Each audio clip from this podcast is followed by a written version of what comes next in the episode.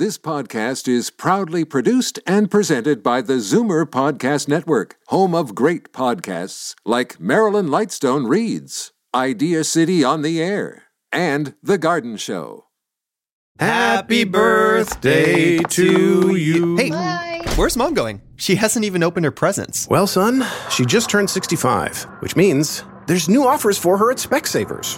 What? Yep, an eye exam now costs her nothing, and she can get 30% off lens upgrades with any pair of glasses. Wow. So, can we cut the cake now? You betcha. No cost eye exams are for eligible seniors at all participating locations with costs covered by provincial health care. Conditions apply. See specsavers.ca. You're listening to an exclusive podcast of The Conspiracy Show with Richard Syrett. Heard every Sunday night from 11 p.m. to 1 a.m. on Zoomer Radio, the new AM 740. You're listening to an exclusive podcast of The Conspiracy Show with Richard Syrett. Heard every Sunday night from 11 p.m. to 1 a.m. on Zoomer Radio, the new AM 740.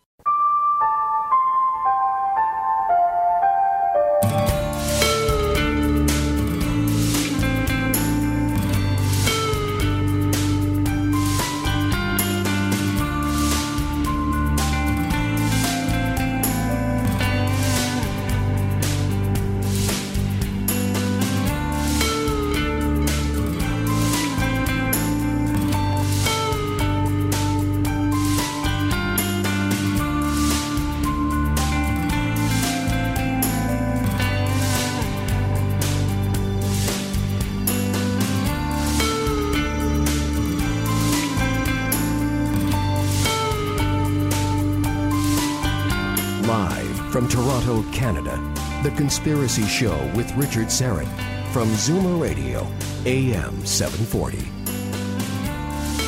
And away we go. Welcome to the Audio Imaginarium. My name is Richard Syrett. This is the Conspiracy Show broadcasting live from the Great White North and our flagship station AM 740 Zoomer Radio in Toronto. Howdy to everyone listening in on one of our, our growing list of U.S. affiliates. I think we're up to about 30 now. And, and speaking of which, I wish we had a drum roll. Uh, but I'd like to welcome a brand new affiliate, WLIP, WLIP AM 1050, Pleasant Prairie, Wisconsin. Thanks, WLIP, for uh, including the Conspiracy Show as part of your weekly lineup. We are delighted. And I would love to hear from uh, Pleasant Prairians, if that's what you're called, Pleasant Prairians in Wisconsin, the dairy state. Uh, welcome to the Conspiracy Show, and uh, welcome to all of you listening on uh, the uh, the podcast as well. You know, I'd like to. Uh, my uh, intern, story producer Albert, and I were talking about this before the show. We'd like to develop some kind of an app. Everyone has apps now. We need an app. Uh, so I, maybe I can enlist one of you all uh, listening if you have uh, some experience with apps. What we'd like to do is be be able to deliver the podcast right to your iPhone or your smartphone, and of course, uh, being a complete luddite or a techno peasant, uh, I do not have the uh, the wherewithal to figure that out. But uh, if one of you listening perhaps has some experience in developing an app and you'd like to assist, I would love to hear from you. And you can uh, send me an email at theconspiracyshow1 at gmail.com. Theconspiracyshow1 at gmail.com. Uh, we're also live streaming again tonight. Uh, the, the program being offered as a hangout on air. And uh, the YouTube, or the link to the live stream on YouTube, is available on my Twitter feed, which is at Richard Syrett. At Richard Syrett. So if you go to the Twitter feed, scroll down a few tweets, it might be actually at the top. I think Albert refreshed that, so there's a brand new tweet at the top, and you just click on the link. And uh, incidentally, while you're on the Twitter feed, why don't you follow? Had a great time hosting the uh, the JFK special last night on Coast to Coast, and fellow Canadian Brent Holland uh, joined me in the first two hours.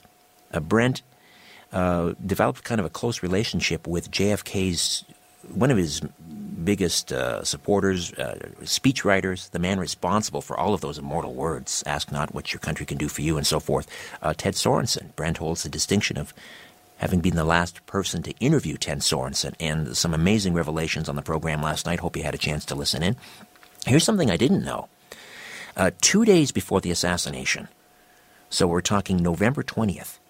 Dallas police apparently witnessed, I believe it was two men.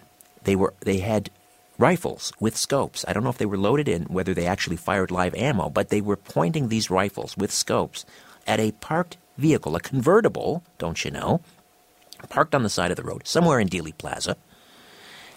And in the back seat of the parked convertible were two cardboard cutout silhouettes of two people. Sort of sounds like, oh, I don't know, a bit of a dry run for what transpired two days later. Duh, do you think? Wow, quite a uh, quite a revelation. Uh, speaking of Coast, I'll be uh, back on hosting December 13th and 14th, which Eastern Time uh, would be the early hours of the 14th and 15th.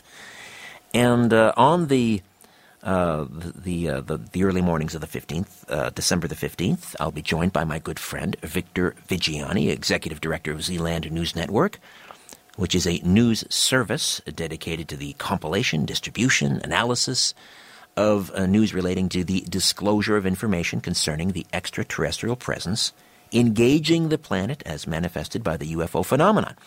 And Victor will be with me uh, in the in hours two, three, and four. So that's if you're in the Eastern time zone, that's 2 a.m., 2 a.m., December the 15th.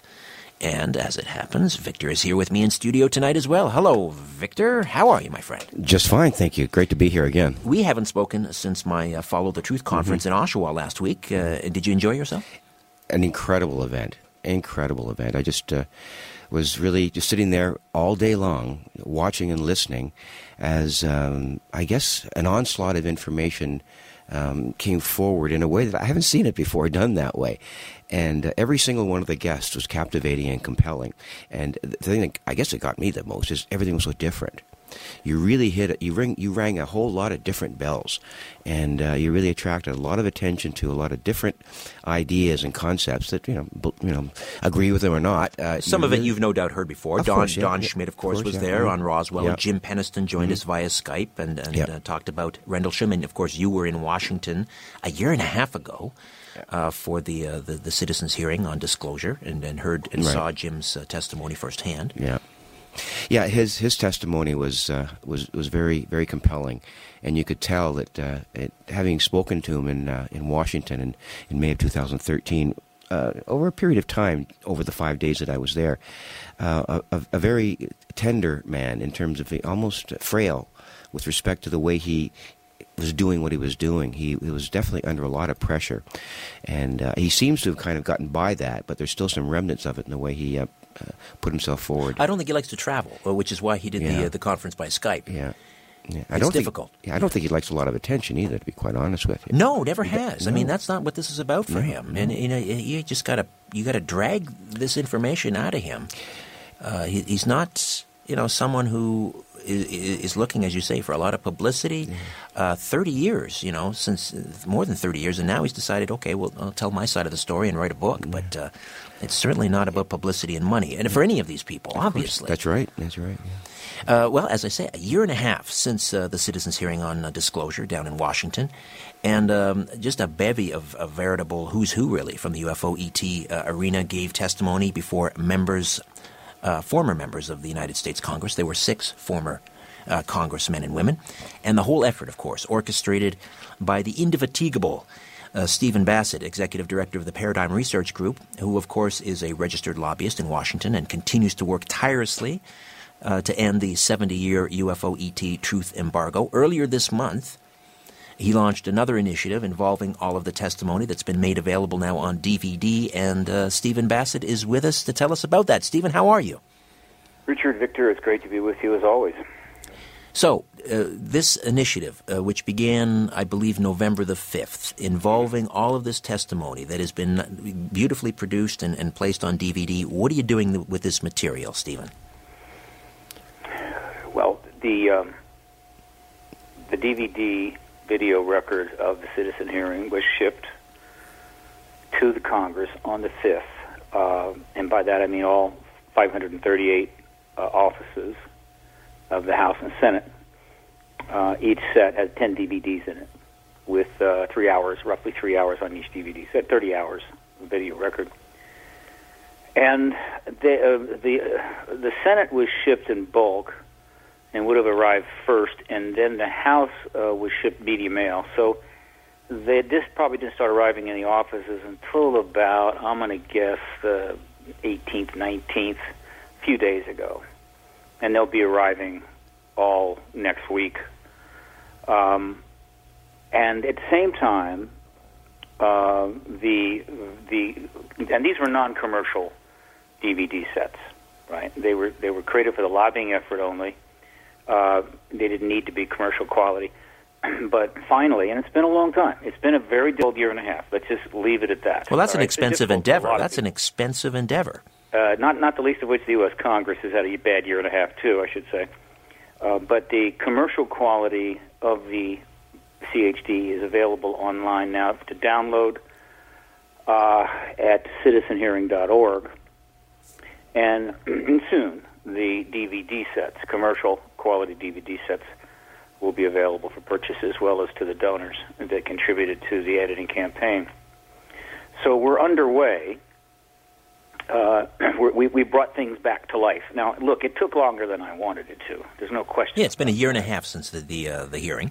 But I have to say that I did not really think that Congress could get much worse, or things could get much worse in Washington, and but they did. And and the last year and a half has been just god awful. And I'm not too um, regretful of of having not dived into that uh, in the middle of the mess because it has been one uh, political hearing after another after another, uh, the usual gridlock, and we're running a little late on, on, on this on, on, on the initiative we launched, frankly, because there was a lot lot of logistic issues still to be dealt with.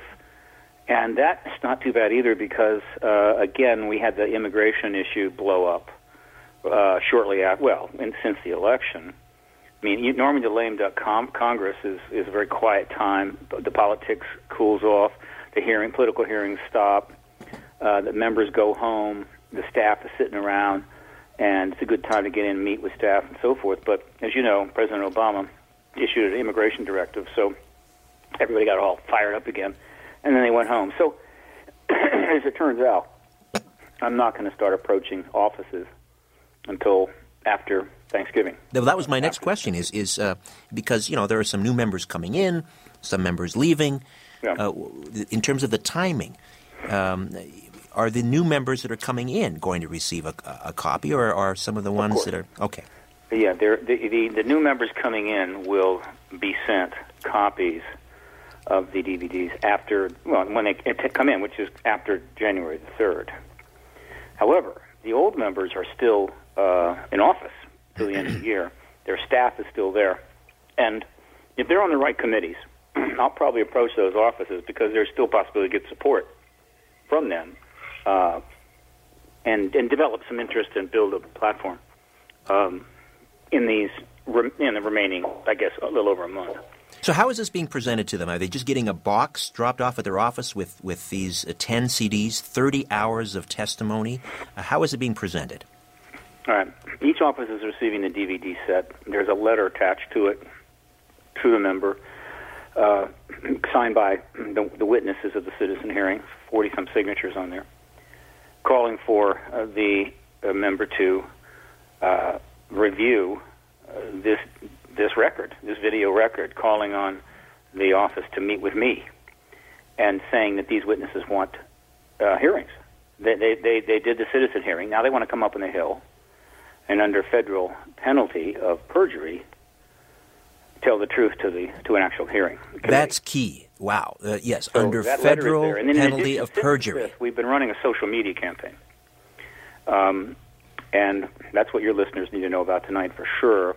This social media campaign is extremely important.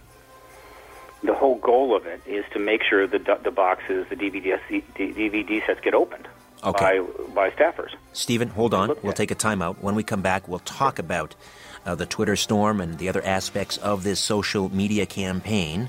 Stephen Bassett is with us, the executive director of the Paradigm Research Group and the man behind the citizen hearing on disclosure, which happened a year and a half ago, May of 2013. 30 hours of testimony now being presented to all the current members and uh, incoming members of the United States Congress. Victor Viggiani in studio, executive director of Zealand News Network. I'm back with more of The Conspiracy Show. Don't go away. My name is Richard Syrett. Welcome back to the Conspiracy Show. Richard Syrett with you, and if you're uh, joining us on the uh, the live stream, watching us on the uh, the Hangout on air, uh, I'd love to hear from you how you're enjoying it, and uh, you can drop us an email at theconspiracyshow1 at gmail.com. Do I have that right, Albert? Theconspiracyshow1 at gmail.com. Stephen Bassett, Executive Director of the Paradigm Research Group, is with us uh, talking about this new initiative involving the 30 hours of testimony uh, from the citizen hearing on disclosure, which took place back in May of 2013. And he's uh, here to tell us about the social media campaign designed uh, to uh, to sort of uh, galvanize um, support and urge the the Congress the congressmen and women all members of uh, the United States Congress who have received the 30 hours of this testimony on DVD, urging them to to screen the material and then respond to it. Uh, Stephen, oh, Victor Viggiani, I should mention. Victor Viggiani, our uh, good friend, executive director of Zealand News Network, is here as well. So, uh, tell us about this social media campaign, uh, Stephen, and then I'll turn things over to Victor. Well, sir, it's very simple. We need the the staff of the uh, offices to open the DVD set, look at it, not not watch the whole 30 hours, but look at any part of it. Frankly, uh, once that happens, the door opens, and uh, we can make, I think, pretty rapid progress. So, how do we get them to do that? Well, starting on March the 5th, we launched a social media campaign to send a lot of messages into the Congress uh, with the key, with these three points. One, we, uh, we, we, you've got DVDs coming. You've got a DVD set called The Citizen Hearing on Its Way." We want you to look at it too. We want you to meet with Paradigm Research Group lobbyist Steve Bassett, and we want hearings for these witnesses on the Hill, real hearings on the Hill. Three basic messages. So, to get you know to rehash just a little bit, the the Citizen Hearing on Disclosure website is citizenhearing.org. There you can find and download and acquire the commercial quality version of the citizen hearing from a year and a half ago. Now, the social media campaign is being run out of several locations. The primary one is faxonwashington.org, F-A-X on Washington.org, faxonwashington.org. On Facebook, uh, the page is the Disclosure Lobby, the Disclosure Lobby. It's got the information there. And there's another website, disclosure.media. Media is an extension. One of the new extensions, disclosure.media you will also find the information there. Uh, and that information basically has the links so that you can go find relatively easily find the, the page, the top web page for most of the members of the House and Senate, and there you can find their Twitter icon and their Facebook icon. So you hit on the Twitter icon and you tweet them, as many as you can. Now, uh, and and not once, but wait a few days and tweet them again. In other words, you need to pop as many tweets as possible into these uh, these offices all the way through uh, the rest of this month and, and well into November. Are you still using the fax? Because people, lest they think that that's old technology, you know, emails I know, that's are. just the name of the site, but no, we're not using the fax. Okay, because you know, uh, some still do use faxes, and it's it's a lot easier, for example, to erase an email than it is. You know, faxes tend to pile up on desks, and it kind of makes an impact. Don't think of it that way. No? Let me tell, let me finish this thing, and I'll tell you why. It's cool. It'll work. It's all right. Um, the um, um, so you got your Twitters, so people can tweet, and we have we have a bunch of sample tweets there, what they look like, you know, how to get the message across. Obviously, you can't get it all in one tweet, so you send several, and you wait a few days and you send some more, and you hit you hit as many members as you've got the time. I've got one person that has sent something like twenty thousand so far. In any event, um, you also have the Facebook icon there, so you can pop on that and you can go to their Facebook page and you can post on it these, these this information. Obviously, you have much. You're not limited to 144 characters, and uh, you can also message them on Facebook. By the way, the Twitter, the, the hashtag for all of this for those that understand hashtags, is disclosure. Hashtag disclosure. Now, there's also links to their um, email form pages. Few, few, fewer and fewer members actually have email addresses. These form pages. So you can send emails to them. So we have three kinds of messages that are coming raining down on them in this media storm or tweet storm, whatever you want to call it. Tweets, Facebook postings and messages, and emails. Now, here are the rules. One, anybody in the world can send a tweet or a Facebook post. And when I was in Europe, I just recently did uh, 12 lectures in Europe, seven countries. And the enthusiasm there for this was as great as it was here in the U.S. And they, they're they're all sending tweets and emails, or rather tweets and Facebook posts from Europe. Um, anyone can do it. Anyone in the world. There's no limit. When it comes to the emails, it's different. Uh, to you can send an email through the form pages to any uh, of the senators, but you have to have a U.S. address. Uh, you can only send an email to your representative, right, by putting in a, an address in your district with a proper zip code. And unless you can come up with an address and the proper zip code for some other representative sec- uh, district, you, you can't email them. They limit it that way. Okay, so for our Canadian listeners, then you want to go through the uh, the Twitter or the, Twitter the Facebook option. Right. And if for American uh, listeners, uh, choose your congressman or woman uh, that, that represents your district and use their email form if you choose to do the email. And then, t- but town the Senate because you can you can email the entire Senate. You Okay. just have to put a U.S. address in. All right. So that's that's how we're directing these messages. Now, why does this work? Well, you see, every every office has somebody designated to check everything that comes through on the Facebook page, on Twitter, and on email. Believe me, they check them all. And the reason they have to check them all is because you never know when something will come through, which could be really important, right? To to the to the member, to their boss, in other words. In other words, if something is breaking out there, and you, you've you've seen how this has happened repeatedly, something turns up on Facebook or Twitter or Instagram, and, and, it, and it poses a huge problem for the member, and and uh, all several members have actually lost their jobs because of stuff that's developed in social media. So they follow Oh, yes. everything. Now, something comes through, they re- it's not a big issue or immediately gets their attention. They look at it, it goes by. But when a hundred or a thousand come through on the same subject, they notice that, and it that's when things get p- passed up to the boss, to the to the chief of staff, and they make a decision. Look, there's something going on here. What is this disc set about? What's going on with this? We need to check it out. So, in other words, you're just hitting with so many messages over a number of days, a number of weeks, that they realize this is something they must engage. So it's not about being able to race or not a race. It's about being hit over and over and over and over again. Now, to give you, uh, there's a one easy way. Uh, there's a number of ways to check Twitter uh, levels, Twitter analytics. Uh, many sites, but one I, I like is Topsy.com. That's T-O-P-S-Y, Topsy.com. If you go to Topsy.com and you click on the social analytics section at the top, and then you go ahead and search on the hashtag disclosure, disclosure, you will see that on November the 5th, when this thing started, the number of disclosure uh, uh, tweets or dis- tweets with disclosure hashtag jumped up substantially, went up like 6,000, went up something like 12,000 a day, and then dropped on down, but it's been running between 4 and 8,000 a day since the 5th of November. So do the math. What's it? That's about 17 days. That's 100 and maybe maybe 100,000 over 100,000 tweets, and that's just those tweets that have the hashtag included. It Doesn't count tweets that doesn't have the hashtag.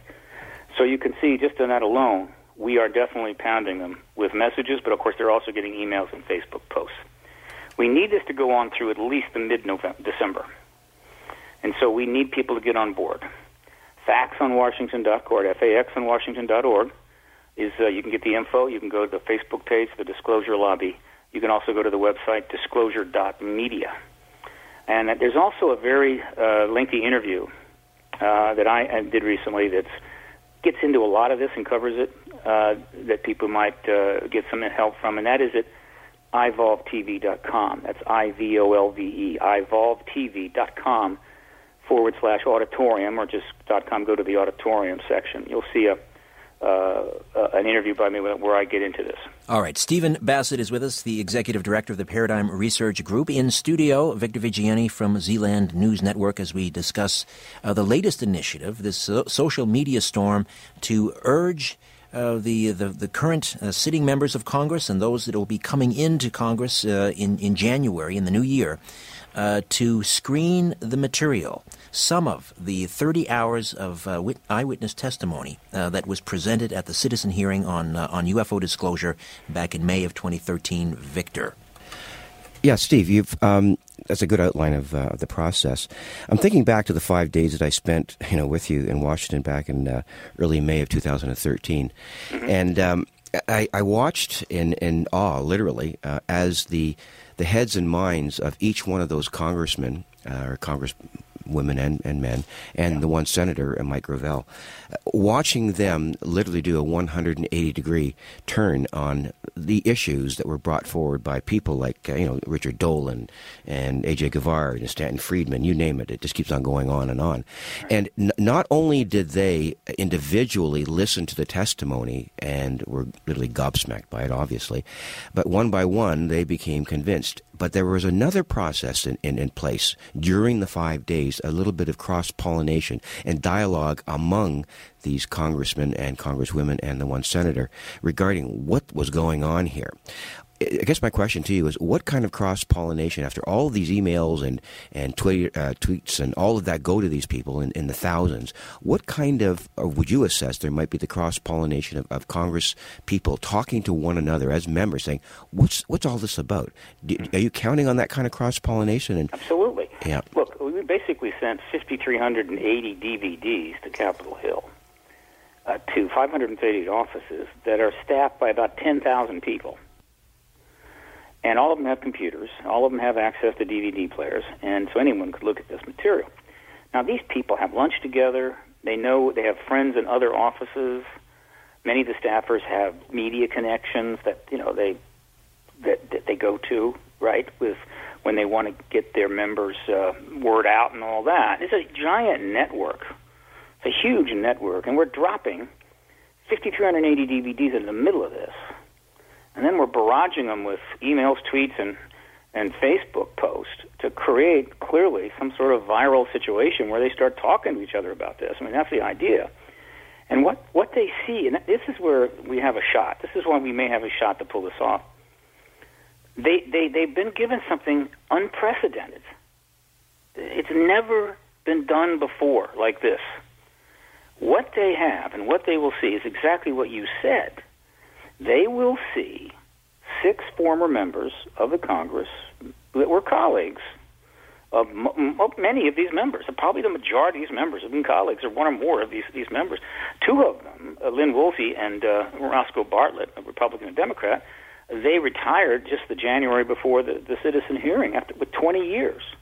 Uh, that's 10 terms in the Congress. So they're going to see colleagues of theirs with 80 years of tenure come into a hearing on, on, on the most important subject in the world that has been suppressed by government policy of truth embargo, basically on the fence on this issue, not not not biased toward it at all, uh, skeptical even, and they're going to see them profoundly affected by this testimony.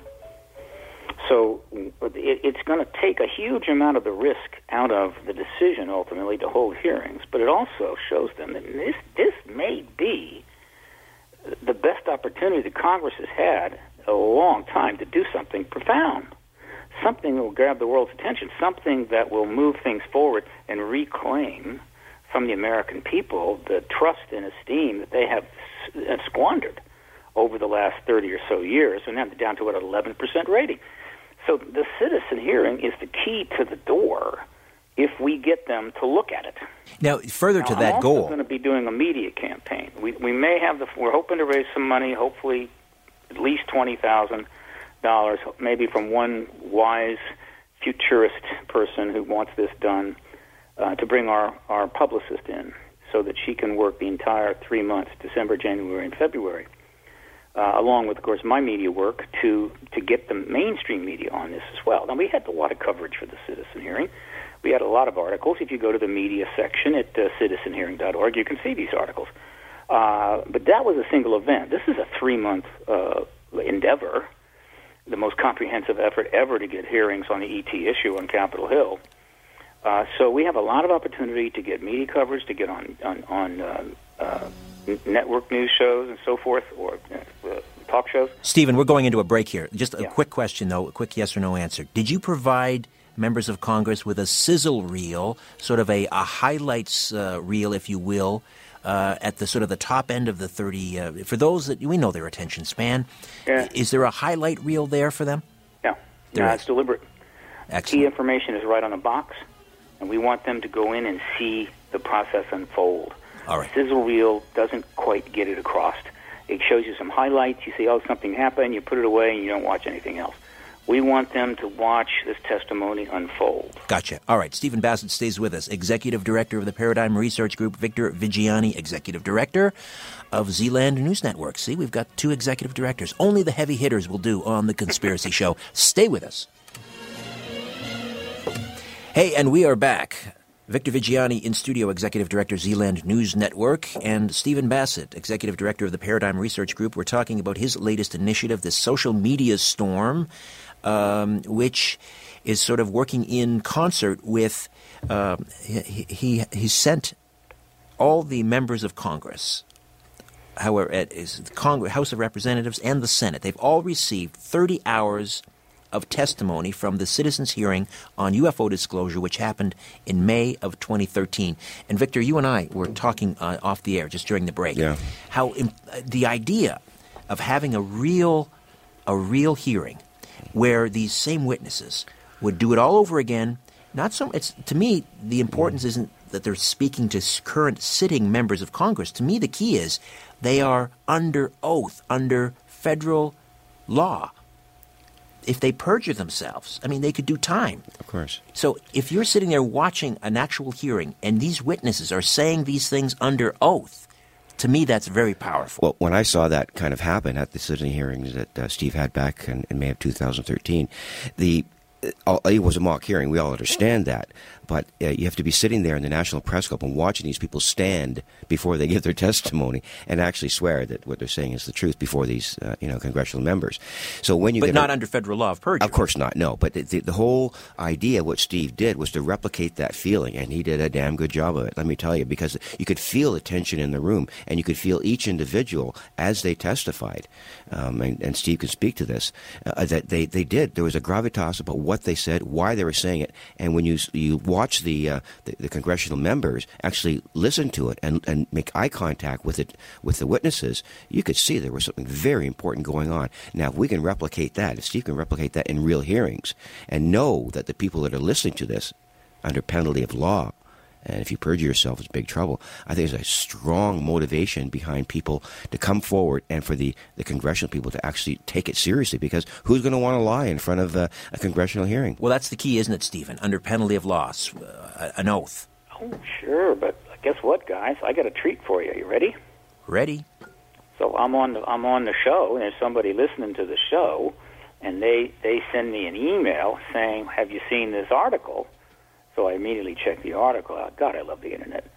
And so what's happened here is the first article about the CHI, the Congressional Hearing Initiative, has hit the political press. It was in today's Washington Times, the Inside the Beltway section, which is very heavily read. Uh, just by everybody that reads the Washington Times. This just happened now while you were on this show. Someone sent you a link. That's right. So I'm going to read you uh, what was in the Washington Times today in the Inside the Beltway section from the always wonderful Jennifer Harper. Uh, heading Aliens from Elsewhere. While Congress and the White House argue over illegal aliens, Stephen Bassett, founder of the Paradigm Research Group and a registered lobbyist, continues to demand that lawmakers and officials tell what they know about aliens, as in extraterrestrials. The determined Mr. Bassett already organized a citizen hearing on disclosure last year at the National Press Club. A DVD of the 30 hour long close encounter between witnesses, six former congressmen, she meant congresspersons, law enforcement experts, and assorted journalists was sent to all members of Congress on November the 5th as a matter of fact. Mr. Bassett now says he will renew the, a uh, uh, renewed direct engagement with lawmakers and has organized an aggressive social media campaign among like minded voters who also want answers about UFO sightings, alien technology, and other matters. Congress last addressed the issue in 1968. Hang on a second. It goes on. I'm just trying to pull up the next page. Here we go. Um, let's see. This, uh, quote, this will be a concentrated three month effort accompanied by a substantial media coverage. If Congress, congressional hearings are held, it is quite likely the truth embargo will collapse, Mr. Bassett predicts. Now, is there anything that she left out there? I mean, that is it. That is the exact uh, uh, description of what is going on in the Washington Times today. So now the game has begun. Not a hint of, of sarcasm or anything in that article. This is a sea change, wouldn't you say? Well, no, no, no. There's been a lot of plenty of articles about PRG's work and the citizen hearing that did not have sarcasm. There were some that did. But I can tell you the vast majority of all articles about this issue, by and large, don't have sarcasm. Okay, but that is a, that is a fundamental change in the approach of the media. Well, I think with, with Jennifer, and uh, I've spoken to Jennifer a couple of times, and she is solidly aware of what's going on. And what kind oh, yeah, of, I kept her informed for years. Yes. She's on top of it. She does her part. She she reports properly what's going on, and uh, you know we, we like her a lot. Um, but again, it, there's going to be more articles. You see where this is going. That's the very first article. We intend to get as many as we can, and I'm going to try to get on every talk show there is. Um, we've got a hell of a story here, and um, um, so uh, th- this is, you know, for your audience, what's going down, and as I said, they can be involved. They can help make this happen because, and let me, let me, I don't want to, I, I really can't overstate this too much if a committee on Capitol Hill decides that they will indeed allow these witnesses, not one or two or three, to come up for a half day. I'm talking about 20, 30 witnesses or more coming up to testify over many days. Nothing unusual about that, believe me. That kind of comprehensive hearing. If a committee agrees to do that, it is possible it will trigger disclosure in and of itself because the media is going to get extremely worked up about that. No question, Once Stephen. they get worked up, things can move pretty quickly. Absolutely. All right, one more time out. We'll come back. Stephen Bassett, Paradigm Research Group, Victor Viggiani, Zealand News Network. The citizens' hearing on UFO disclosure being taken to the next level. We'll discuss further when the Conspiracy Show continues. Don't go away. And uh, we continue on with our discussion uh, with Stephen Bassett, the executive director of the Paradigm Research Group, and his efforts, of course, to end the 70 year UFO truth embargo. In studio, Victor Viggiani, executive director of Zealand News Network. And uh, we were talking about the, uh, the media coverage. Uh, you mentioned an article uh, in the Washington Times uh, by Jennifer Harper, a hard nosed journalist who wrote about your efforts, Stephen, and what's going on, uh, this media, the social media campaign that you're launching. And she wrote a, a solid, credible piece without a trace of sarcasm. And Victor, you had an excellent point about what Jennifer Harper's role could be in this whole thing. Yeah, I th- just uh, in speaking with her before, and we exchange emails all the time, and you know we we've always sort of. Um, you know, kind of exchange ideas as to you know what Steve is doing, why he's doing it. I, I kind of think that could it could be uh, that uh, Jennifer could be the, the Woodward or Bernstein of this if she's uh, supplied some you know poignant information and can cut through some of the uh, the glass ceiling that she's exposed to, and uh, and she's obviously being allowed to write about this. But how intrusive you know will her articles be, and how much more of a push could she uh, exert? To get these things, um, these hearings brought forward just by simple pressure on her part. And we all know what kind of pressure journalists can and do have on political figures. What do you think, Stephen? Is Jennifer Harper your Woodward or your Bernstein in all this? No, no. Uh, we don't want to load her up too much. She she uh, she does the uh, she does the inside the Beltway column, which uh, covers lots of stuff, and her role is to let people know stuff that's coming down the pike. Right, give them a heads up. Um, she's not an investigative journalist in that sense. Now, understand, another nine journalists in uh, in Washington received a set of DVDs about a week ago, uh, carefully selected. So, uh, more, a few more, will get them soon. Then DVDs are going to go out to certain members of the White House, et cetera, et cetera. But I'm letting things develop, you know, in appropriate way. Uh, this is just the first article.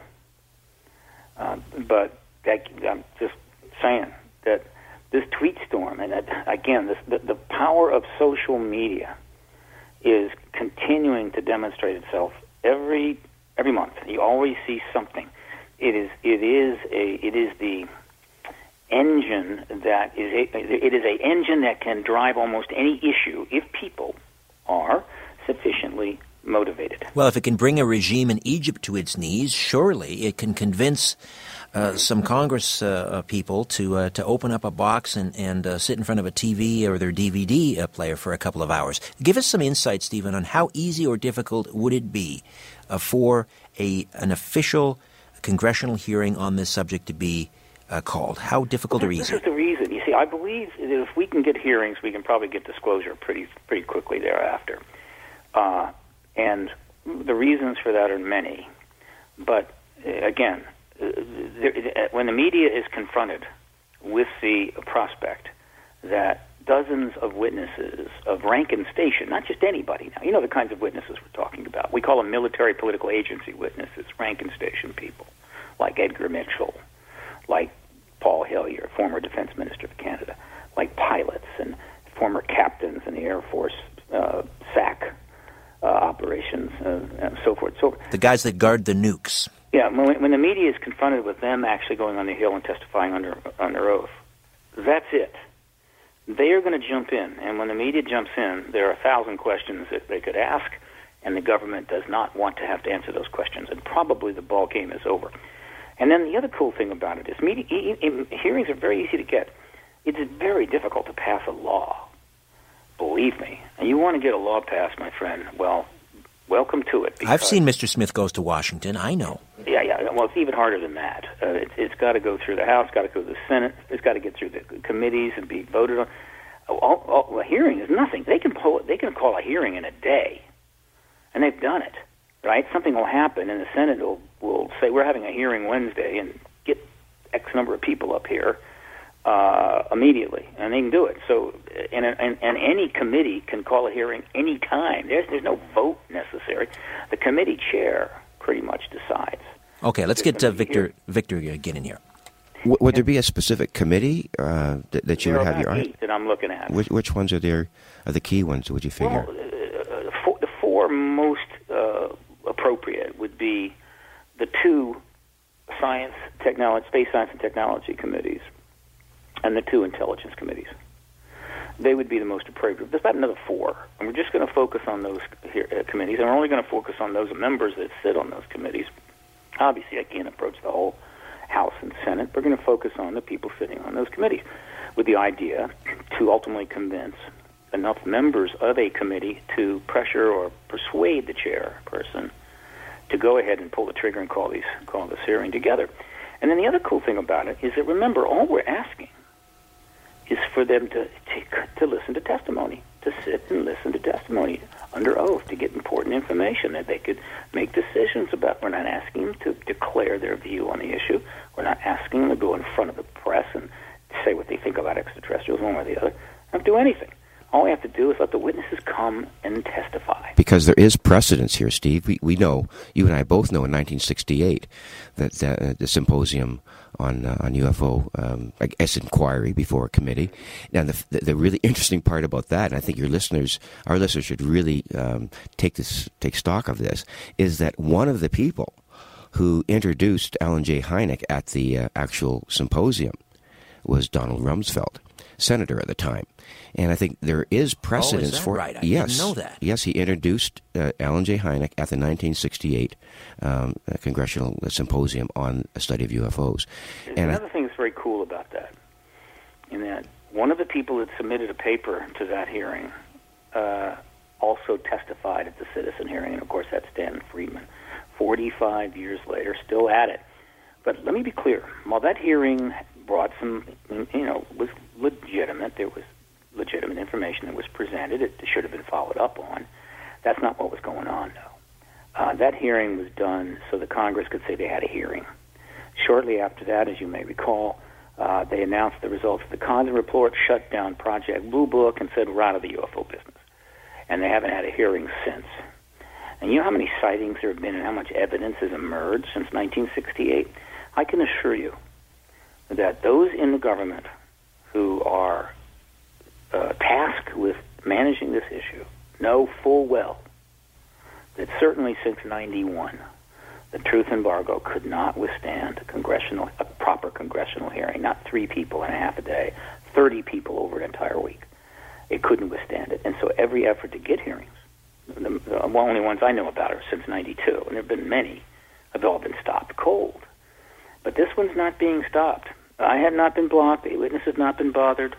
Uh, it's almost like they're saying, hey, if you can do it, do it.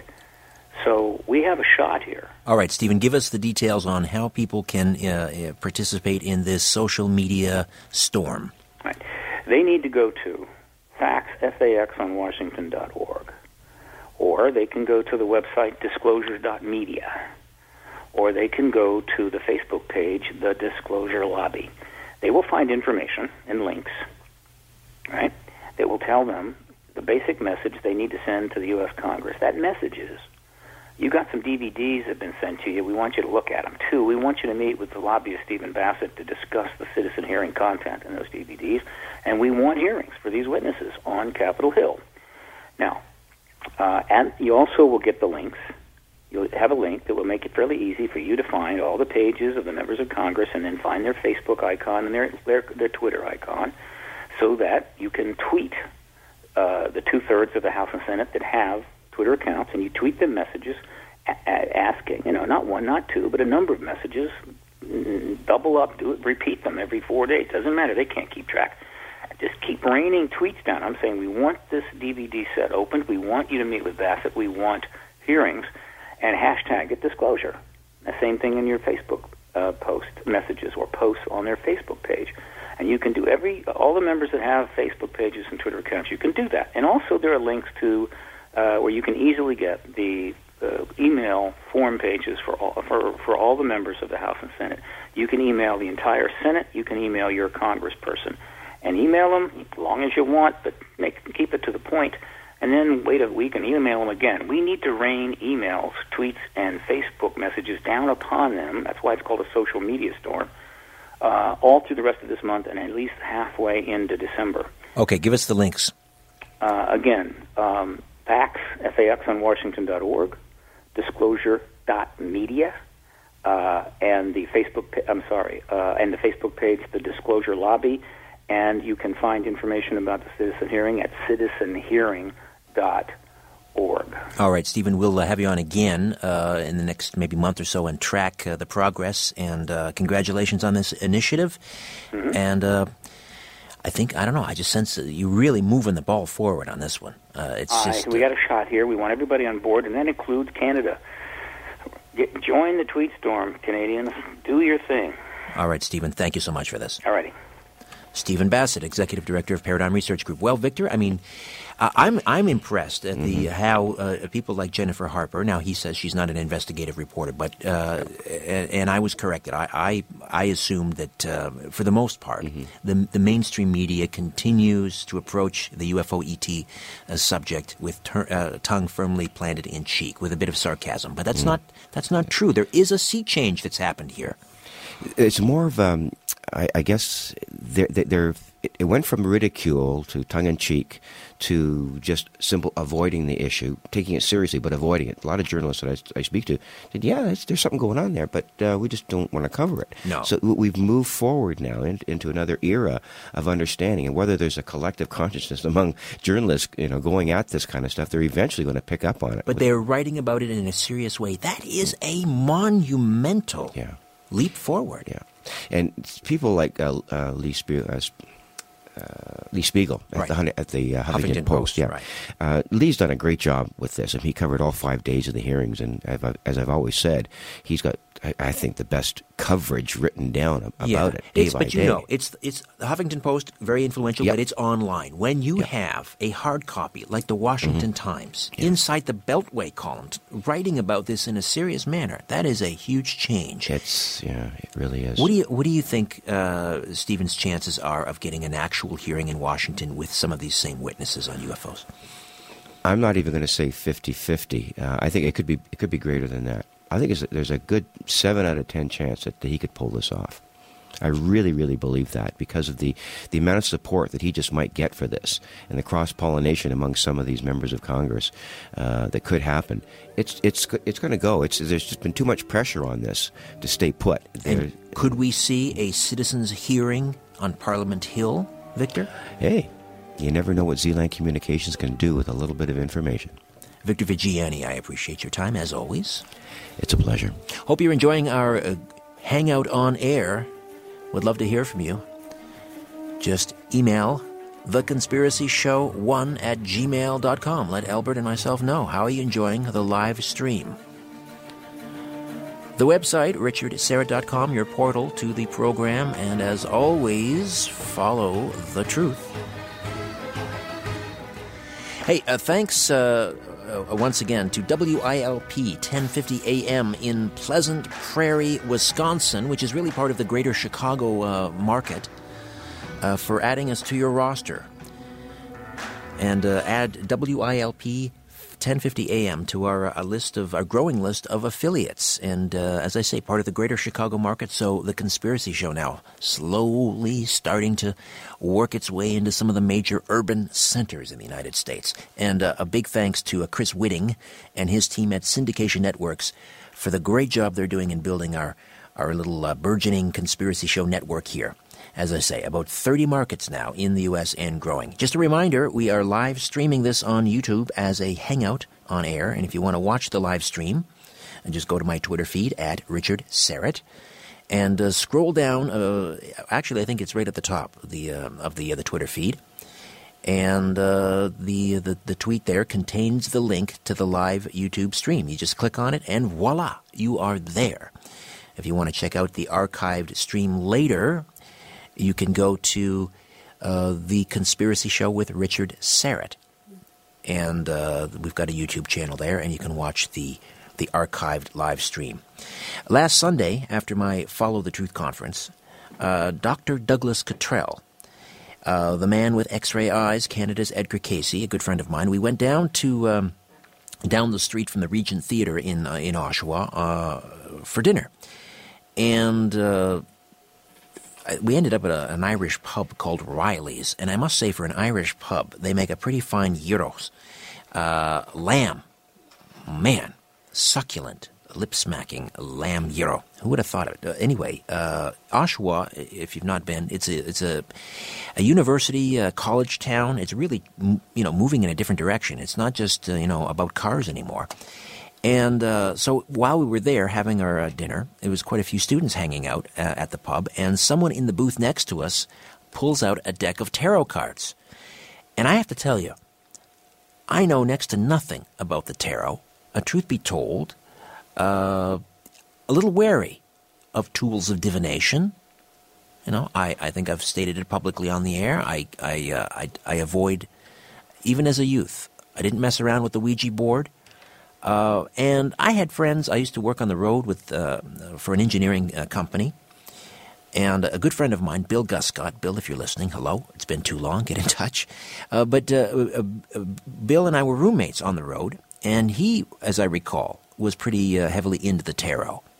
And all I remember is, you know, these enigmatic pictograms on the cards, and you know, you're, you're familiar with some of the more common ones: the juggler, the hanged man, death, of course. Uh, and some of you may use the tarot as a tool of divination. Some of you may be wary of the tarot's roots in the occult, and maybe you uh, you just avoid the tarot. I don't know, but regardless of how you approach the subject, I felt it was high time uh, that we discussed tarots on the program, the tarot. And and my guest tonight, well, let's just say we go right to the top. We always aim to get the most qualified, the most esteemed experts on the program. And when it comes to understanding the tarot, few are more qualified to discuss than Rachel Pollack, who is considered one of the world's foremost authorities on the modern interpretation of the tarot. She's also a poet, an award winning novelist, and a tarot and comic book artist. She's published uh, 12 books on the tarot, including the seminal work 78 Degrees of Wisdom, which is considered a modern classic, and the Bible of tarot reading if I can use those two terms in the same sentence or those two words, Bible and tarot. Uh, it's a marriage of common sense, wide ranging knowledge, and esoteric aw- awareness has inspired many tens of thousands of readers worldwide to a deeper knowledge of the tarot. She's a member of the American Tarot Association, the International Tarot Society, and the Tarot Guild of Australia. With fellow tarot author Mary Greer, Rachel has taught at the famed Omega Institute for the past 15 years. She's been conferred the title of Tarot Grand Master by the Tarot Certification Board, an independent body located in Las Vegas, Nevada. As a fiction writer, Rachel has been bestowed many honors and awards, among them the famed Arthur C. Clarke Award for science fiction for Unquenchable Fire and the World Fantasy Award for Godmother Night. She's a recommended member of PEN International and has written for numerous publications. My, my, we are in good hands tonight. Rachel, welcome aboard The Conspiracy Show. How are you? I am great. Thank you. It was a wonderful introduction. Can you give me, a complete neophyte in this area, a five minute crash course on the tarot? How does it work? Okay, well, um, how does it work is a big question. um, I have to, whenever someone asks me that, I'm reminded, did you ever see the comic um, Irwin Corey, Professor Irwin Corey, years ago? He would he would come on in this sort of sloppy outfit, this this like tuxedo and um, and sneakers, and he would give this sort of rambling comical lecture. Then he goes. Oh yes, yes, yes. Now yes, Johnny the sneakers. Uh, Leno, yes, right? yes. Now I remember. Yeah, and they were always primed. So they would always say to him, "Why do you wear sneakers?" And he would say, "You ask a two-part question. Why has plagued philosophers through all time?" And he would go on to this for a minute or two, and then he'd say, "Do I wear sneakers? Yes."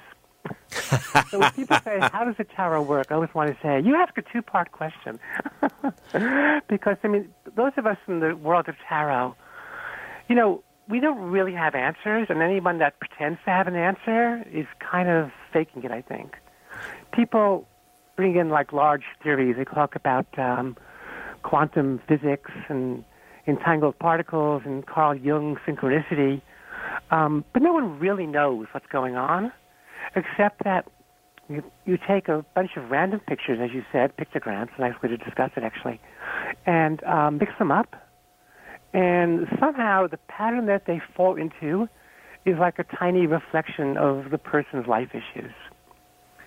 And sometimes, and sometimes it's general.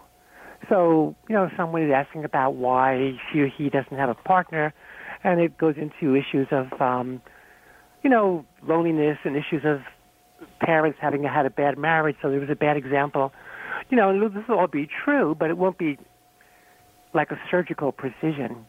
But then sometimes, especially when there's a real need, when it's a big issue for a person, the card that comes up will be unbelievably accurate.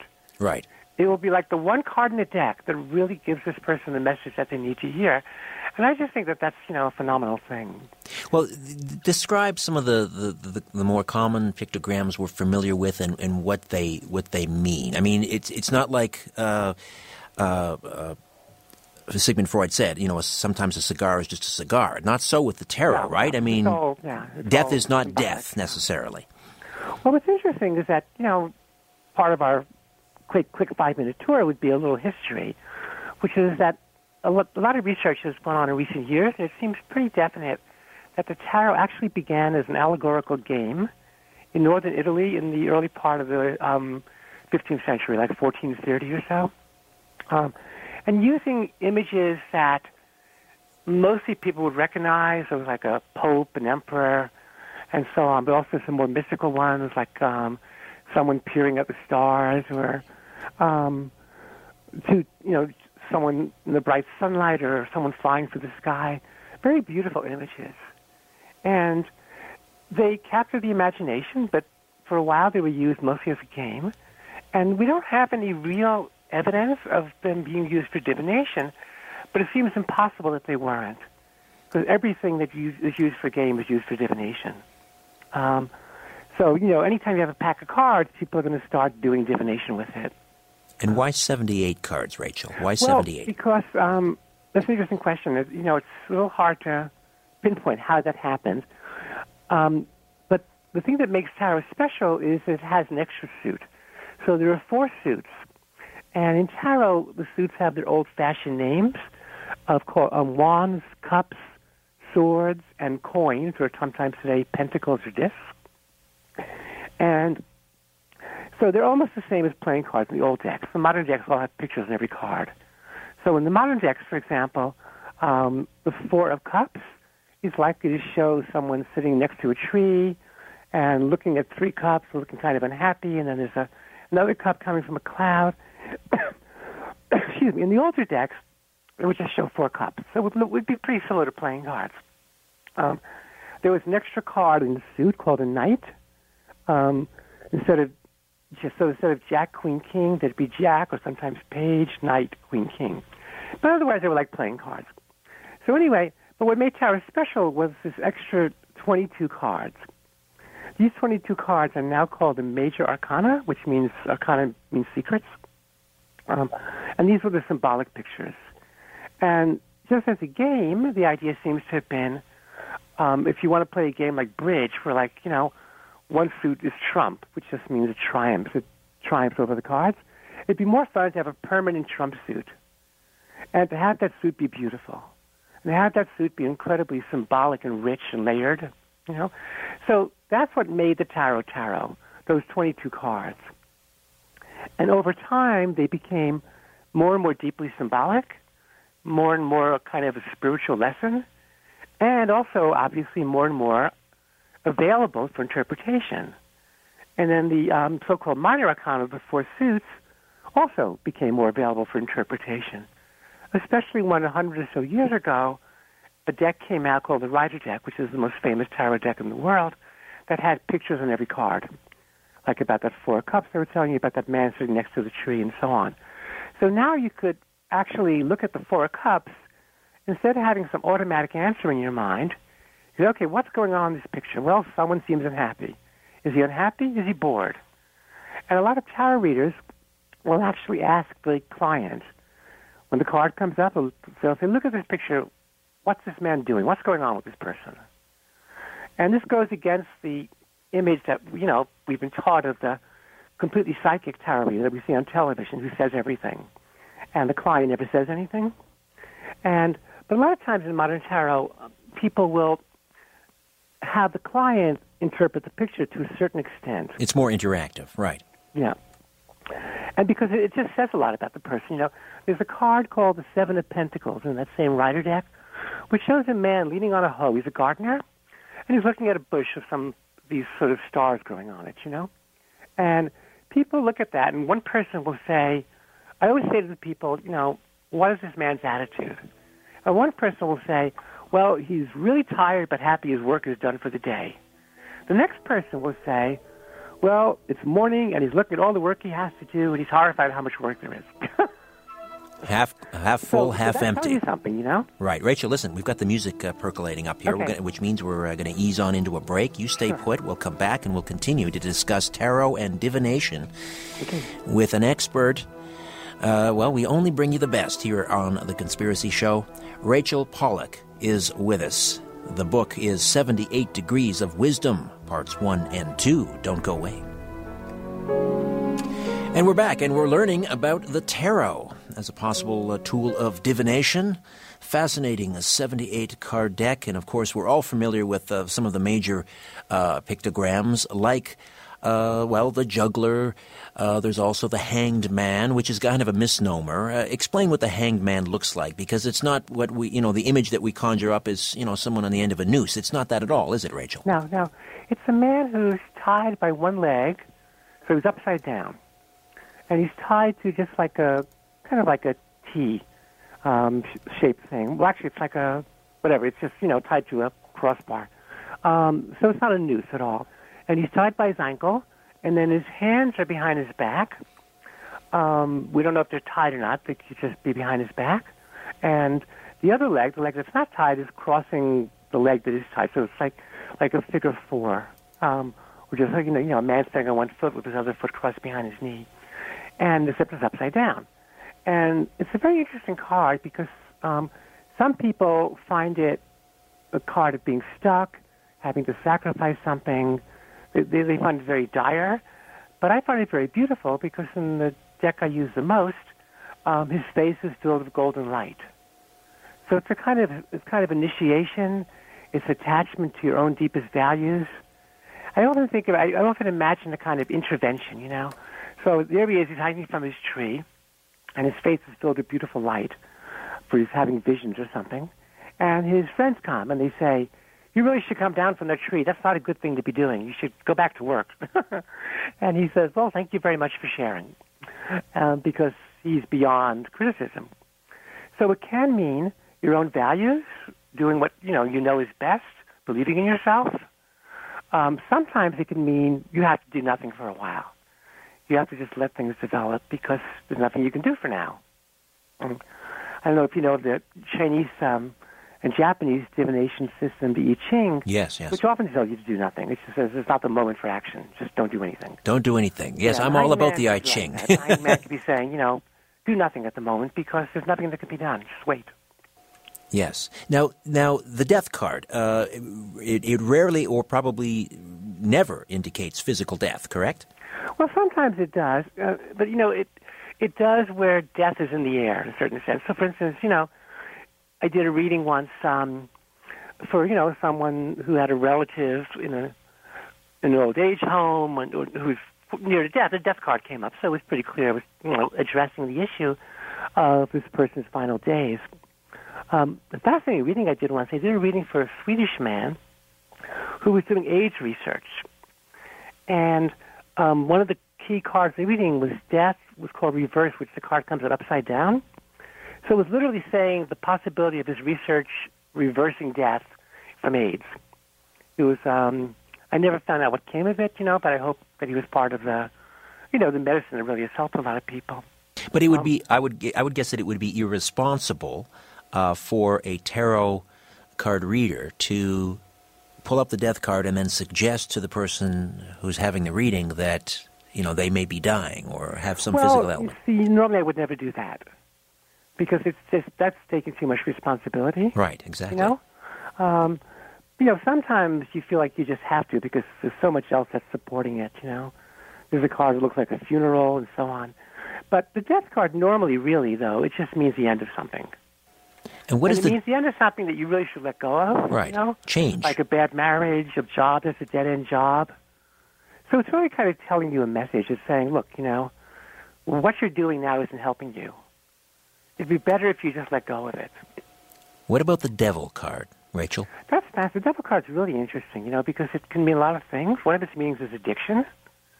Um, so if it, if it comes with other cards, you know, there's a, there's all this there's a suit called cups, and sometimes if the devil comes next to the king of cups, I might say to someone, "Is there any question of alcohol in the situation?" You know, um, but you know, the devil card means to be trapped in some way. It means to feel like you have no choice in life. You know, and it's an illusion. It's a fake because the, people in it are chained around their neck, but the chains are big enough that they can take them off and walk away. So with the devil card, you have to look beyond it. You have to say, okay, I may be feeling trapped in life. I may feel everything is dark, but that's a mistake. You know, there's, there's things I'm not seeing. Then you look at other cards and say, well, what are you not seeing? What can you be looking at? What will take you beyond this devil, you know? So the the effectiveness uh, or the quality of a tarot card reading is really dependent on the person who's interpreting the tarot. How do you how does one learn to do that? Well, for me, it was I just started doing it. I got a deck of cards in 1970, and I got this little book that came, but didn't come with it. But I got the book in the same store, um, and I would, you know, learn how to gave instructions how to do a reading, and I just started doing readings. I'd put a card down, I'd look it up in the book, but then I would sort of like, you know, make connections, take off from there, maybe make up a story about it. But the, some of those readings were phenomenal. You know, I knew nothing basically. And yet, I discovered, for instance, all my friends were having affairs. It was- Seriously, It was really embarrassing at times, you know? you discovered that your friends were having affairs through the tarot. Yeah, yeah. So some married friend of mine say, oh, can you read my tarot cards? And I'd say, sure. I'd put the cards out, and there it would be. It would be so obvious this person was having an affair. And then we would talk about it, and, uh, you know, they would say, yes, that's true. That's what's going on, you know? Well, what was the card that came up that convinced you? It would usually be a combination of cards, you know? Um, it might be like a card that, you know, a marriage card, say, upside down. It might be a card that means a new relationship, um, a new lover. There's actually a card now um, in modern tarot use called the Seven of Swords, which shows a guy tiptoeing away from a tent, having seemingly stolen a bunch of swords, and he's like looking back, smirking. And a lot of people now see that as the card that signals someone's having an affair. Um, that specific card, um, one of its meanings. But so you know, I did that. I also helped two people um, evade a lawsuit they would have lost because it's a long story, so I won't go into it. But they had worked for a boss who was harassing them, two women, and he really was beyond the pale. And so they quit because they couldn't take it anymore, and they were thinking of suing him. And um, he was a red-haired man. And I did a reading for them, and the justice card came up upside down, which can mean that justice is not going to happen. And then the next card was the Five of Swords, which shows a red-haired man defeating two people. So I said to them, well, it's your choice. I'm not going to tell you what to do. But the cards are saying if you go ahead, you're going to lose. Justice will not be done. You will lose. And six months later, the next two women sued him for the same kind of, you know, practices. And the judge was his buddy, and it was thrown out of court. Wow. Um, and since he was actually, it was actually a federal agency, so it would have been the same judge. Whoever sued him got the same judge. That's remarkable. Yeah. R- Rachel So Pollack is with us. Uh, people, you know, lawsuit. Rachel Pollack, world renowned expert on the tarot and author of 78 Degrees of Wisdom, which is described around the world as the Bible of tarot readers. At what point did this become not just a, di- a diversion uh, for you, Rachel, when you actually believed that tarot is, it works? It, it- It's a useful tool for divination. Well, pretty early on when I started like really helping my friends, you know, see things and understand things and found it, you know, helped me too to guide me in certain choices and things. Um, it just seemed so from the moment I saw it, it was this amazing experience actually. Um, I was teaching at a college, um, well, this was 19, early 1970, and this teacher said, "Oh, would you like your tarot cards read?" I said, "Okay, sure." I knew nothing about it, and as soon as I saw them, I just thought I have to have this. This is amazing.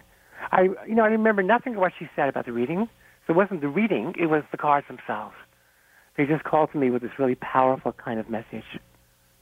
Well, ad- admittedly, I mean the, the pictograms are uh, provocative and and uh, uh, impressionistic, Yeah. which is uh, obviously the whole the whole point to it. They have to be impressionistic, uh, but they're also uh, quite beautiful. And, and I didn't realize that, that you can have sort of individual, personalized tarots made. And and um, you wrote the text for the tarot cards for Salvador Dali.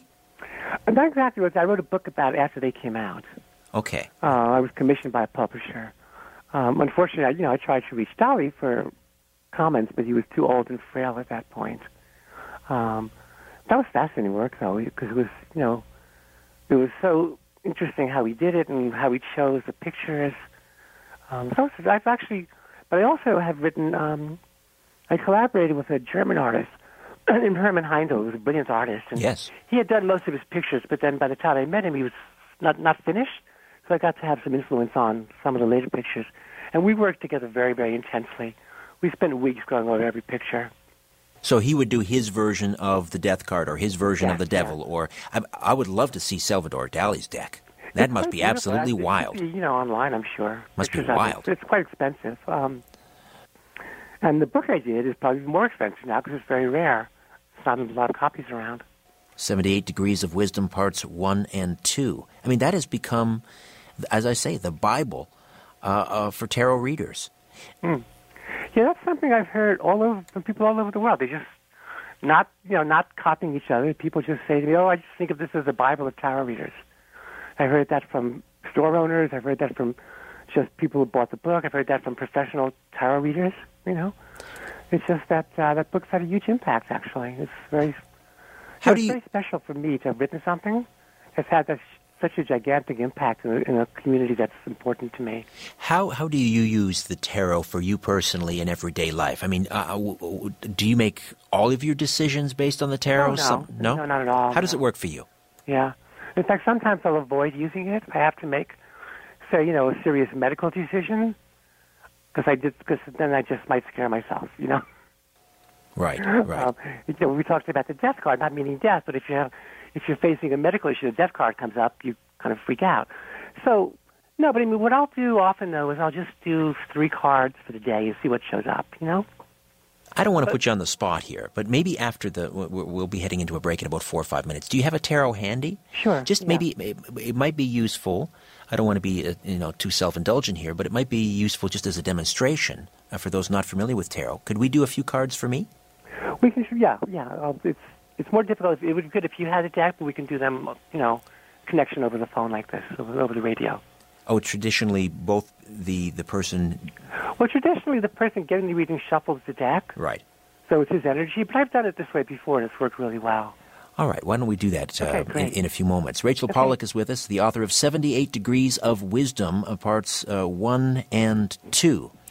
Uh, now, uh, throughout history, you know, we know that uh, certain world leaders were very interested in uh, the occult. Mm-hmm. Uh, numerology, of course, played a huge role in the in the Reagan White House. We're told that, that mm-hmm. Nancy Reagan uh, rarely made you know decisions without uh, numerology in terms of planning uh, Ron, Ronald Reagan's itinerary and so forth. do do you know of any world leaders from history or even currently who who are, are, are big fans of the tarot? You know, I don't offhand, but I think that that's partly because tarot's always had a bit of an unsavory reputation, and I think they wouldn't want to admit it. Why is that? Why does it have an unsavory reputation? I don't know. It, it's interesting. I think because it's, it, you know, if you think of astrology, astrology is about the planets and stars. People understand that, so that makes sense to them. But if you think of just a bunch of, you know, sort of bright pictures on cards telling you something meaningful about your life, it's a bit scary. And then somehow, some strange ideas have come up about the tarot over the years, you know. Um, including the idea they come from the devil, maybe because there's a picture called the devil. But they're actually very Christian. And that's why there's a devil, because the devil is an important uh, issue. Now, that's interesting, because I was going to ask you whether there's, you know, the, the, if anyone is of the Christian persuasion, whether they should be uh, avoiding the tarot. But you're saying the roots of tarot mm-hmm. are in part Christian. Tell me more about that. Well, because the, those 14th century, like 15th century symbols were um, Christian symbols. You know, there's like um, the Last Judgment, in which the dead rise up. Um, there's a pope. There's a they're usually called a female pope, but the high priestess, but she also could be like you know an abbess from a nunnery. So it's a very Christian kind of set of images. Um, and somehow, though, the ideas developed. I'm not sure from where that it's actually there's some something satanic, but there's no evidence of that whatsoever. Um, and I think it's it's also some people just have a fear of divination. The idea that somehow you can tell learn about the future is very scary to people. Well, the, I mean, the the Bible does sort of warn against that, doesn't it?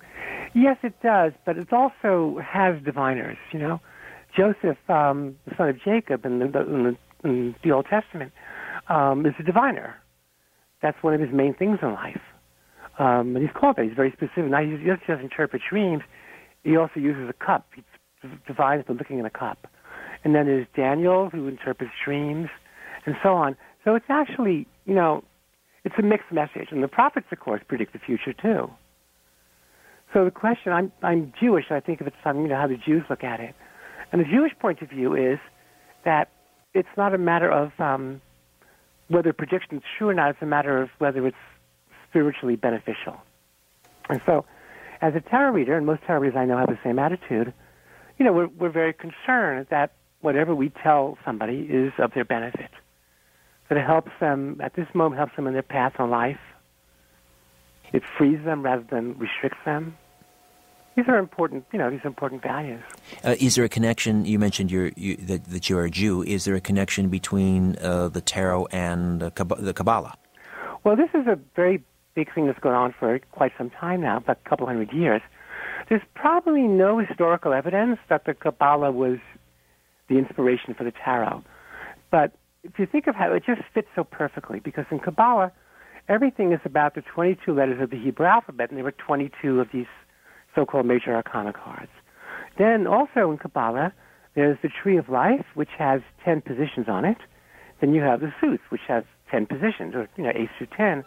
And then there's also in Kabbalah um, the four-letter name of the divine, the most sacred name in the Bible, and then there are four court cards. Um, so it just all fits together so perfectly.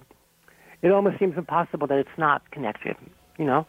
But this this this way of looking at it's developed over the last 200 years, and now it's completely entwined in the tarot. All right, Rachel, stay put. We'll uh, take Sure. a time out, come back. We'll open up the phone lines, questions or comments regarding the tarot.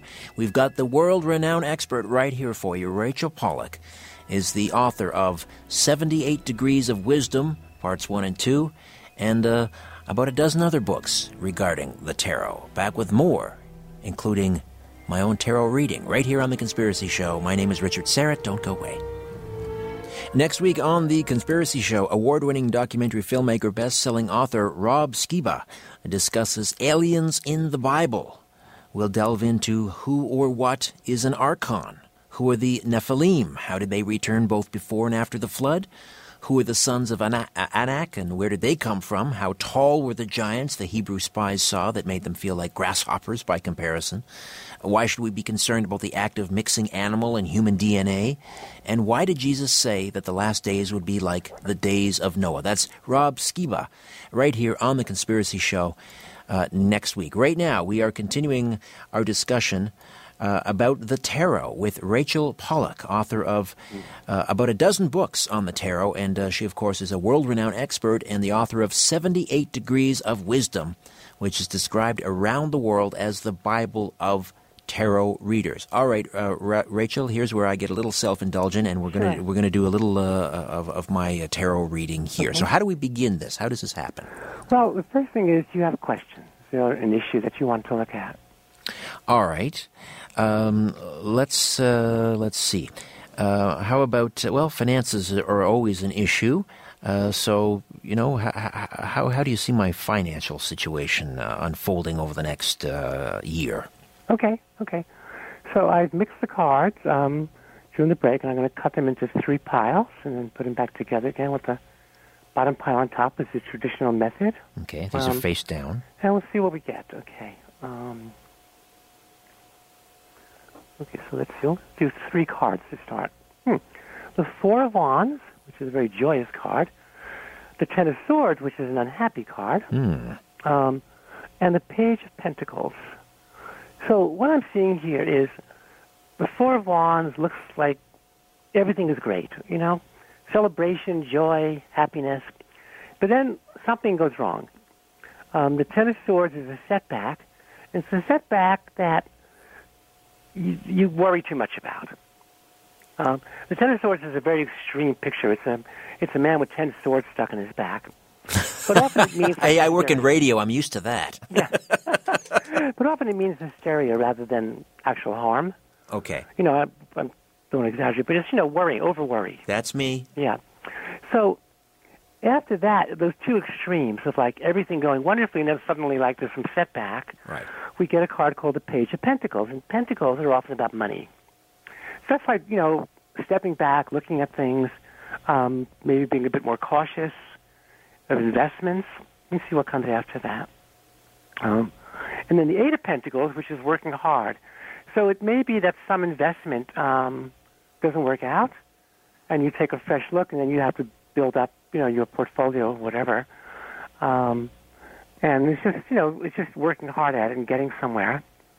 And then the Emperor card comes up. It's also number four, like the first four wands. That's like getting back in control. So that's like, you know, by not letting that setback throw you, you work hard and you're back in control and, you know, really um, back in charge of things. And then one more card, so it's like three, two, one, is a card called Temperance, which shows an angel pouring water from one cup to another. And it's the card that comes after death, so it's a kind of like rebirth car- card. Um, so it's a 14. Four is connected to the four is the emperor. This is 14, and um, temperance is about being very balanced and steady. So it says that, like you know, after whatever that setback was, after the fight to get back control of everything and feeling strong again, you learn the lesson of not going to too, not going to extremes. Temperance is like the middle way. Right, right. Yeah. Yeah, well, I mean, very telling because I do. Uh, I, I think I would I think it's safe to say I have general anxiety about most things, uh, and so yeah, perhaps it's telling me I got to step back and relax a little bit. Yeah, yeah. Uh, and everything will turn out uh, well in the end. Uh, is that uh, a Well, fair would- summation? yeah, what I'd say is I would caution you against over optimism and then over pessimism. Because those first two cards, they like swing wildly. Right. The Four of uh, Wands says, oh, everything is just perfect, everything is wonderful. And the Ten of Swords, everything is a disaster. So then it becomes a question of stepping back, looking at what the reality is, working hard, getting back control of everything, and then just settling down. And typically, when you do a tarot reading, how many card, how many, how, how many cards deep do you go? I mean, you went what about a half dozen cards there with me? Um, yeah, I just did a three-two-one pattern. A three, two, one pattern. Yeah, yeah. Um, three cards and two then one. Just that's just the way it came out because it seemed like there was another step to be taken at each point, you know. Right. Right. But I'll do, uh, you know, um, there's a reading I tend to do. It's a very famous one called the Celtic Cross, the Celtic which cross. is ten cards. Ten cards. Okay. So what I do is I'll often start out with that, but before I do the reading, I have a discussion with the person about their issues. Um, you know, if you'd come to me, we might go into more of a discussion about your finances and more, you know, detailed stuff. And I would write down everything you say, you know? right. Um, right. And then after the 10 cards, giving us a general view, I would turn over two or three cards for everything you said. And sometimes we end up doing the entire deck, which is quite amazing, you know? Well, this was this was very instructive. I, I think it was useful doing this uh, this demonstration, and Yeah. uh, I certainly have some takeaways, some things to think about. Rachel, uh, stay put. We'll uh, continue our discussion. Rachel Pollack is the author of 36 books of fiction and nonfiction, including two award-winning novels, and of course, 78 degrees of wisdom. A world-renowned expert on the tarot. I'm back with more of my conversation with Rachel right here on the Conspiracy Show, and perhaps we'll have time to work in a call or two. Stay with us. Welcome back. Rachel Pollack stays with us as we discuss the tarot and uh, receiving some emails here, Rachel. And Beth in Aurora wants to know whether a tarot deck has to be given has to be given to me before I can work with it. No, I don't know where that idea came from either. You know, some people say given or you have to steal it, which is a really weird idea. I was once told um, by a tarot publisher that bookstores kept tarot decks under lock and key because people believed they were supposed to steal it. You know, It's like Abbie Hoffman's book, Steal This Book. Yeah, right, exactly. but um, the fact is that, you know, I bought my first tarot deck, and most of the other ones I had, so I about 600 tarot decks, and I bought all of them pretty much. well, actually, some of them were gifts. But anyway, no, no, you don't have to wait for someone to give it to you. All right. And now we have uh, someone, I think it's Genevieve, uh, Genevieve in Buffalo, is asking about, now I don't understand this, uh, but I've come to the right person, something about a switch of the 8th and 11th card. Uh, the old decks, Yeah. the 8th card is justice, the 11th card is strength, and now in many, in many modern decks, the order has been reversed. And- Right, yeah. What happened with that is, uh, I don't want to go into all the details of it, but it had to do with um, a group of people who were very dedicated to the study of tarot, and they wanted to link it to astrology. And it made more sense to have the eighth card, Strength, which shows a woman taming a lion, be Leo. And the eleventh card, Justice, which I think is Virgo, something like that, I'm not sure. Might be wrong about that. Um, but the point is, it was just the way the order of things fell in the um, you know, constellations and planets in astrology. But I actually find it extremely meaningful because 11 is the middle point of the deck. So to me, having justice at the exact center is very meaningful and important. It says that, you know, you have, this is the point at which you have to balance everything. You have to balance the scales or you can't go further in life. I think that's an important message, you know? Absolutely. Yeah. By the way, I have to tell you something. Uh, I was thinking about this Emperor card that came out in your reading. Um, I was in a bookstore once uh, giving a talk about tarot, and you know, people wanted like quick one-card readings. So Is the that bookstore possible? Owner said, um, "What can we do to improve the city that she was in, um, the city of Newburgh, New York, which was having some tough times?" So there was one card. It was the Emperor, and so I jokingly said to her, "You have to take over the city. You know, you have to become the Emperor of Newburgh." and afterwards, someone said to me, um, "You know that she's running for mayor." There you are. Did she win? I just thought that was wonderful. Did she win?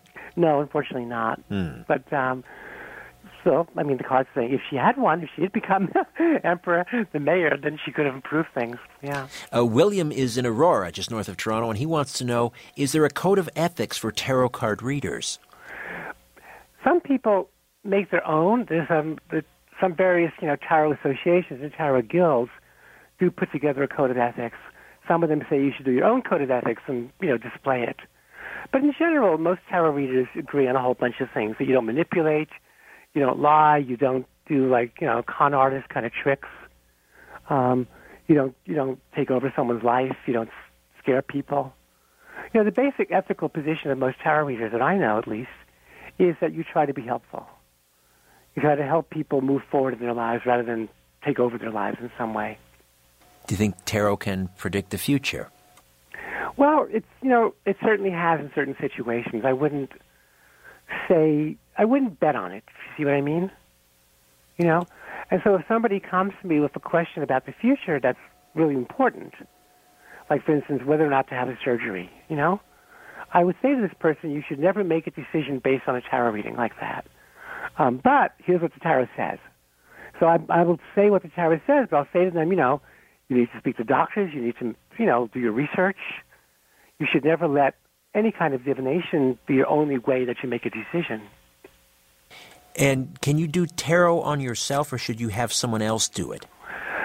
It took me a while to be able to do that, but now I do it all the time for myself. So there's not a rule about it. It's, it's a little difficult because you, you know, you tend to give yourself simplistic answers. You tend to panic more easily. You tend to think everything is perfect more easily. Um, but after you've been doing it for a while, you, you know, everybody does tarot for themselves. What makes a good tarot reader? I think it's someone that has the ability to respond to images and to intuition. Is that a right brain, left brain? Well, skill? I guess it's a primarily, I guess, right brain, left side of the body, you know, intuitive side, you know. But it's also the creative side. I'm not sure what part of the brain is the creative side, because basically a tarot reading is like a story. You know, you're inspired by the pictures and by your intuition and by what the person is asking about. All these things come together to produce a kind of um, story of the person's life that the person, you know, will find meaningful, hopefully. Uh, what about these? Uh, uh, I, I, understand that there are tarot computer programs. Do they mm-hmm. actually work, or how do they work? I'm, you know, I'm, I personally like the feeling of human beings touching the physical cards, but the way they work is there's a randomizing algorithm. So you know, you you click on it, and then it goes blip blip blip and brings up say three cards, which have been chosen supposedly at random, even though some, you know, some people say there's no such thing as random but more or less random, you know. Um, and then there's an official interpretation that the person who made the program has written for each card. And some of the better ones will have the meaning in terms of love, the meaning in terms of finances, meaning in terms of work, meaning in terms of spiritual path, and so on. But what they can't do is combine them. You know, the way I did the reading for you, in which I combined the pictures. Right, right. You know, yes. Because you know, you there are 78 cards. You can just imagine the millions of possible combinations. So that's the limit of computer programs. But also, I just feel there's something about the human connection that's very meaningful. Absolutely, absolutely. Is there? A, uh, I mean, these some of these cards have numbers, mm-hmm. uh, but is there? Are you employing numerology w- in combination with tarot, or do, do the numbers? Is it something quite apart and different from numerology? Tarot has its own numerology to some extent. It's a little different than what we call, call classical numerology. A friend of mine, uh, who's also a tarotist, is a numerology person. She knows it very much more than me. But one thing I picked up, you know, studying with her and learning with her, is that it doesn't quite match. The numbers aren't quite the same, you know. So you have to kind of get into the tarot numbers. And do you find that people that are into tarot are they also into things like classical numerology, uh, astrology? A lot of them are, not all. Yeah. How about you? Um, I've you know I've picked up things on astrology from friends, so I know a fair amount of it. But I'm not an astrologer. I wouldn't. I'm not. To me, what I love about the tarot, as compared to both astrology and numerology, is it's not fixed. You know, if you do your birth chart, it's always going to be that birth chart because you were born at a certain point, right? Right. Fate. And then you can progress it up to the present, as they say, You have your astrological chart for this present moment, but that's still not going to change. And so, you know, the moment changes. Whereas in tarot, it's very fluid. You know, you do another reading, you get a different point of view.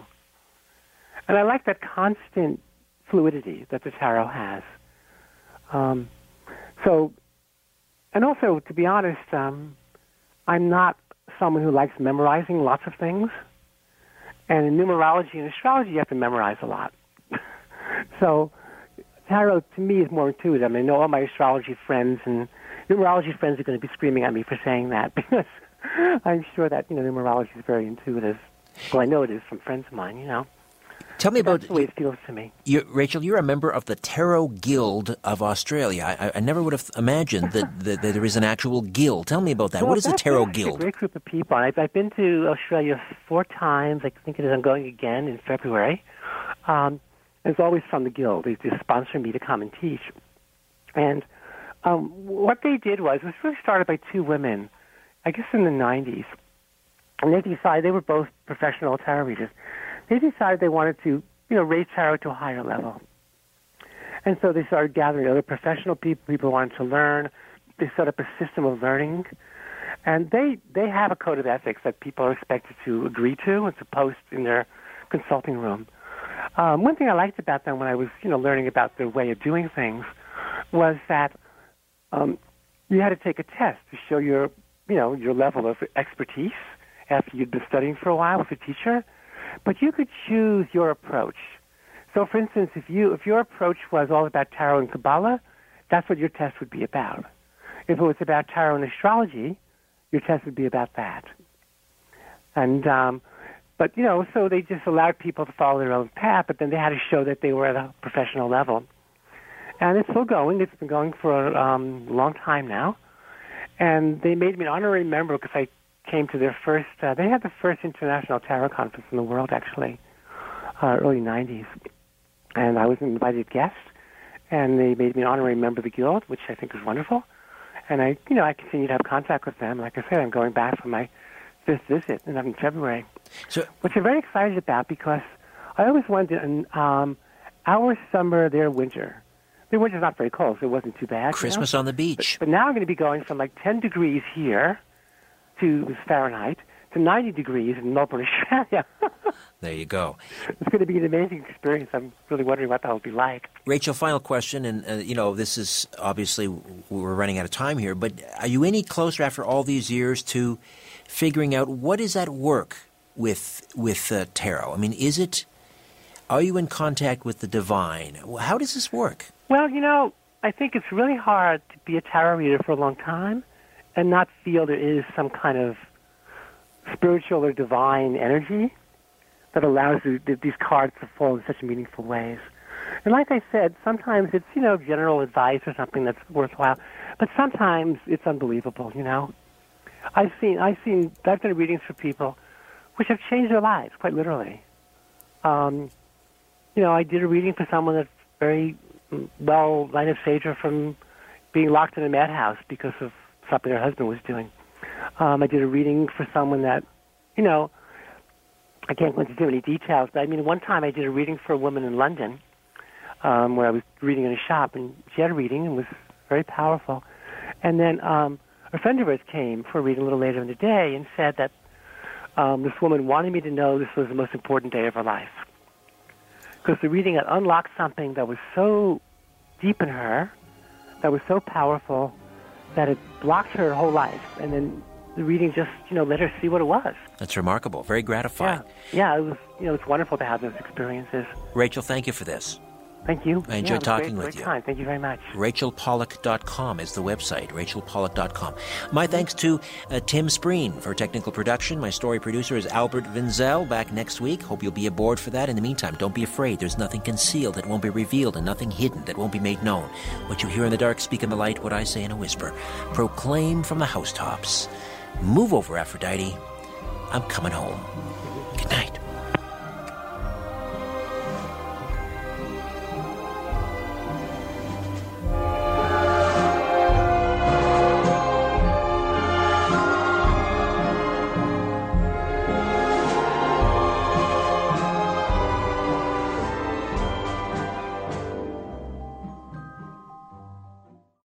Happy birthday to you. Hey, where's mom going? She hasn't even opened her presents. Well, son, she just turned 65, which means there's new offers for her at Specsavers.